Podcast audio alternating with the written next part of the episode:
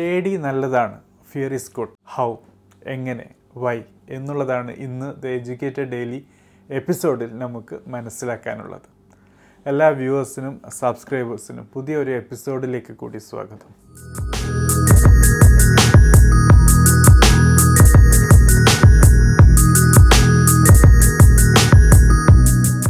So friends പൊതുവെ പേടിയെ എല്ലാവർക്കും പേടിയാണ്. അതുകൊണ്ട് തന്നെ പേടിയുടെ പോസിറ്റീവ് സൈഡ് അതായത് പോസിറ്റീവ് എഡ്ജ് ഓഫ് ഫിയർ എന്നറിയപ്പെടുന്ന കാര്യത്തിൽ നിന്ന് പലപ്പോഴും നമുക്ക് അതിന്റെ ഫുൾ അഡ്വാന്റേജ് കിട്ടാറില്ല. ഇന്നത്തെ എഡ്യൂക്കേറ്റഡ് ഡെയിലി എപ്പിസോഡിൽ നമുക്ക് ഡിസ്കസ് ചെയ്യാനുള്ളത് ഈ പേടിയുടെ ഗുഡ് സൈഡിനെ കുറിച്ചാണ് അതിന്റെ പോസിറ്റീവ് എഫക്റ്റിനെ കുറിച്ചാണ്.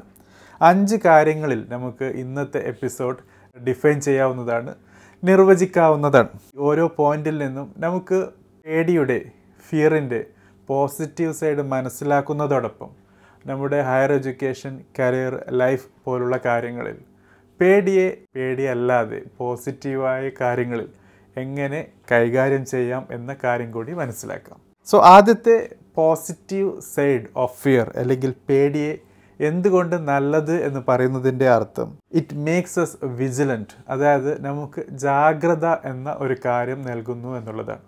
പൊതുവെ പേടിയുടെ ഏറ്റവും വലിയൊരു സൈഡ് എഫക്റ്റായി മനസ്സിലാക്കുന്നത് always it keeps us in alert mode എപ്പോഴും എന്തും സംഭവിക്കാം എന്ന കാര്യത്തിൽ നമ്മളെ പിടിച്ചു നിർത്തുന്നു എന്നുള്ളതാണ്. അത് നല്ല കാര്യമാണ് പലപ്പോഴും. അതായത് മടിയിൽ നമ്മുടെ ജീവിതം മുന്നോട്ട് പോകുന്നു. നാം അറിയാതെ നമ്മുടെ കയ്യിൽ നിന്ന് സമയം ഊറിപ്പോകുന്ന അവസ്ഥയൊക്കെ വരാറുണ്ട്. പലപ്പോഴും ഇതിന്റെ റീസൺ എന്നുള്ളത് കാരണമെന്നുള്ളത് നെഗറ്റീവ് വശത്തെക്കുറിച്ചോ അല്ലെങ്കിൽ നമ്മുടെ കയ്യിൽ നിന്ന് സമയം പോയാലുള്ള പ്രശ്നത്തെക്കുറിച്ചോ മടി പിടിച്ച് ഇരുന്നാലുള്ള പ്രശ്നത്തെക്കുറിച്ചോ ജാഗ്രത പാലിക്കാത്തതാണ്. പക്ഷേ ഏതെങ്കിലും രീതിയിലുള്ള ഒരു പേടി ഫിയർ നമ്മുടെ അകത്തുണ്ടെങ്കിൽ തീർച്ചയായിട്ടും നമ്മൾ ആ ഒരു കാര്യവുമായി ബന്ധപ്പെട്ട് കൂടുതൽ ജാഗ്രത പാലിക്കുന്നതാണ്. ജാഗ്രത പാലിക്കുമ്പോൾ എപ്പോഴും അലേർട്ടായിരിക്കും എന്തും വരാൻ സാധ്യതയുണ്ട് എന്ന് മനസ്സിലാക്കുന്ന സ്ഥിതിയിൽ എത്തിച്ചേരുകയും ചെയ്യും. രണ്ടാമത്തെ കാര്യമാണ് അത് പ്രിപ്പയർ ചെയ്യുന്നു. ഇറ്റ് മേക്സ് എസ് പ്രിപ്പയർഡ് അതായത് എപ്പോഴും ഒരു തയ്യാറെടുപ്പിന്റെ അവസ്ഥയിൽ എത്തിച്ചേരുന്നു എന്നുള്ളത്. ഇതിൽ ഏറ്റവും വലിയൊരു ഉദാഹരണം എന്നുള്ളത് ഒരു പരീക്ഷ.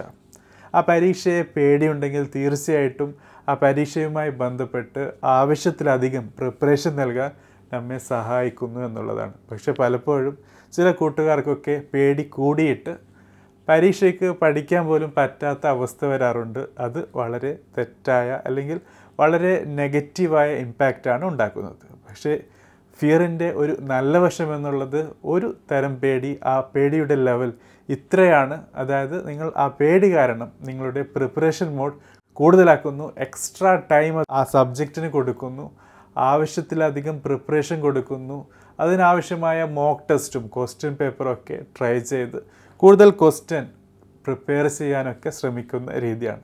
അതുപോലെ തന്നെ നമ്മുടെ കരിയറുമായി ബന്ധപ്പെട്ട് ജോലിയുമായി ബന്ധപ്പെട്ട് ആവശ്യത്തിലധികം പ്രിപ്പറേഷൻ നൽകുകയും അതിൽ സക്സസ്ഫുൾ ആകണം എന്ന ഒരു തീരുമാനമെടുക്കുകയും ചെയ്യുന്നതൊക്കെ പ്രിപ്പേർഡ് മോഡിന്റെ പ്രത്യേകതയാണ് because of the positive side of the fear ഇനി മൂന്നാമത്തെ കാര്യം ഇറ്റ് മേക്സ് എസ് സെലക്റ്റീവ് അതായത് തിരഞ്ഞെടുക്കപ്പെട്ട വളരെ സെലക്റ്റീവായ കാര്യങ്ങളിൽ നമ്മുടെ തീരുമാനങ്ങൾ ഒതുക്കുന്നു എന്നുള്ളത്. പലപ്പോഴും പേടിയില്ലാത്ത അവസ്ഥയിൽ. വരുന്നത് നമ്മൾ എന്ത് ചെയ്താലും പോസിറ്റീവായിരിക്കും വിജയമായിരിക്കും എന്ന ഒരു ചിന്ത വരുന്നത് കൊണ്ട് ഏത് കാര്യത്തിലേക്കും എടുത്തു ചാടാനുള്ള ഒരു പ്രവണത ഒരു ടെൻഡൻസി കൂടി വരുന്നു. അതുകൊണ്ട് തന്നെ നെഗറ്റീവോ പോസിറ്റീവോ എന്ന യാതൊരു രീതിയിലും ചിന്തിക്കാതെ പല തീരുമാനങ്ങൾ എടുക്കുകയും ചെയ്യുന്നുണ്ട്.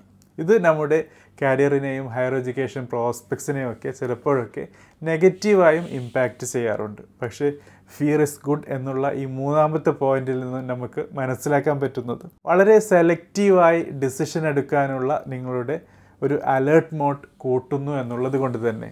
തീർച്ചയായിട്ടും ഏതൊരു കാര്യവും സെലക്ട് ചെയ്യുമ്പോൾ കോസ്റ്റ് ബെനിഫിറ്റ് അനാലിസിസ് ചെയ്ത് ഓരോ കാര്യവും ചെയ്താൽ എന്തായിരിക്കും അതിന്റെ ഭവിഷ്യത്ത് എന്ന് അല്പം ആലോചിച്ച് അതുമായി ബന്ധപ്പെട്ടിട്ടുള്ള ആൾക്കാരോടൊക്കെ ചേർന്ന് തീരുമാനിക്കാനുള്ള ഒരു സാഹചര്യം നൽകുന്നു എന്നുള്ളതാണ് നാലാമത്തെ കാര്യമാണ് ആത്മസംതൃപ്തി. പൊതുവെ ആത്മസംതൃപ്തിയെ നമുക്ക് ഇംഗ്ലീഷിൽ കോംപ്ലസൻസി എന്ന് പറയാറുണ്ട്. ആത്മസംതൃപ്തി എന്ന് മലയാളത്തിൽ കേൾക്കുമ്പോൾ വളരെ പോസിറ്റീവായും കോംപ്ലസൻസി അല്ലെങ്കിൽ കോംപ്ലസന്റ് എന്ന് പറയുമ്പോൾ പൊതുവെ നെഗറ്റീവായിട്ട് ഫീൽ ചെയ്യുന്ന ഒരു കാര്യവുമാണ്.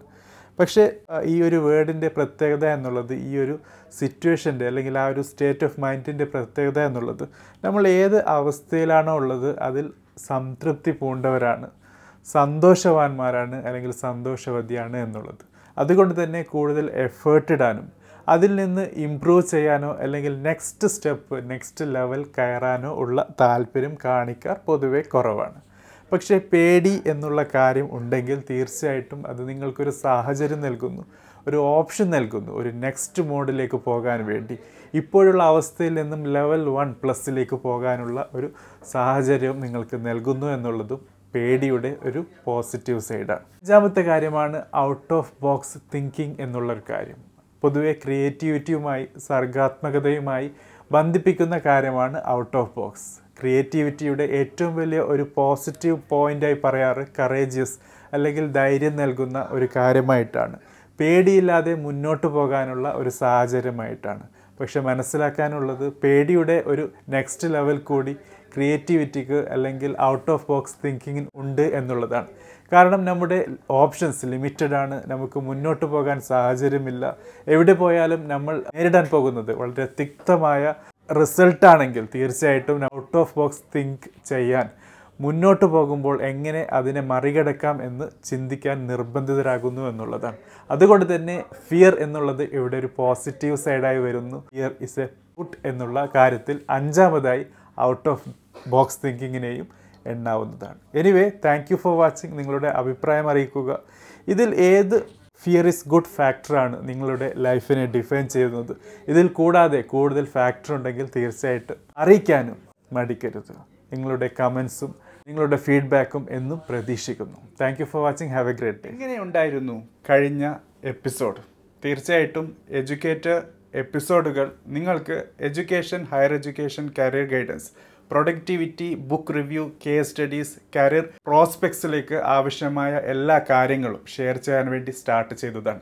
അതോടൊപ്പം എഡ്യൂക്കേഷൻ പ്ലാറ്റ്ഫോംസിൽ നിലനിൽക്കുന്ന പല കൺഫ്യൂഷനുകളും ഒഴിവാക്കാനും സഹായിക്കുമെന്ന പ്രതീക്ഷയോടെയാണ് ഓരോ എപ്പിസോഡും പ്ലാൻ ചെയ്യുന്നതും ഡിസൈൻ ചെയ്യുന്നതും പബ്ലിഷ് ചെയ്യുന്നതും.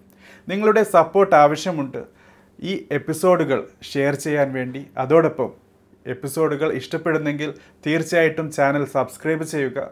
ദ എഡ്യൂക്കേറ്റർ കമ്മ്യൂണിറ്റി കൂടി ബിൽഡ് ചെയ്യാൻ സ്റ്റാർട്ട് ചെയ്തിട്ടുണ്ട്. അതിന് ഭാഗമാകാൻ താല്പര്യമുണ്ടെങ്കിൽ ജോയിൻ ബട്ടൺ ഉണ്ട്.